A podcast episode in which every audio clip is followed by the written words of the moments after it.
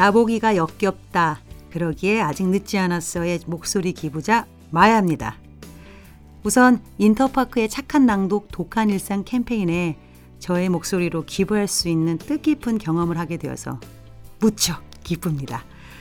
아, 가수로서 노래를 들려드리기 위해서 마이크 앞에 자주 서봤지만 이렇게 책을 낭독하기 위해서 마이크 앞에 서 있으니 좀 떨리고 색다른 기분이 듭니다. 아, 제 목소리가 책을 읽기 어려운 환경에 계신 분들에게 좀 도움이 되고 혹은 책과 멀리 떨어진 그런 분들에게 한 걸음 책과 가까워질 수 있는 그런 계기가 될 수 있으면 하는 바람입니다.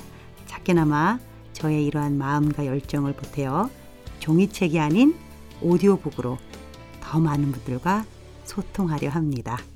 아, 특히 제가 집필한 책을 음, 작가로서 직접 여러분에게 읽어드릴 수 있어서 저에게는 더욱더 특별한 경험이 될 것 같습니다.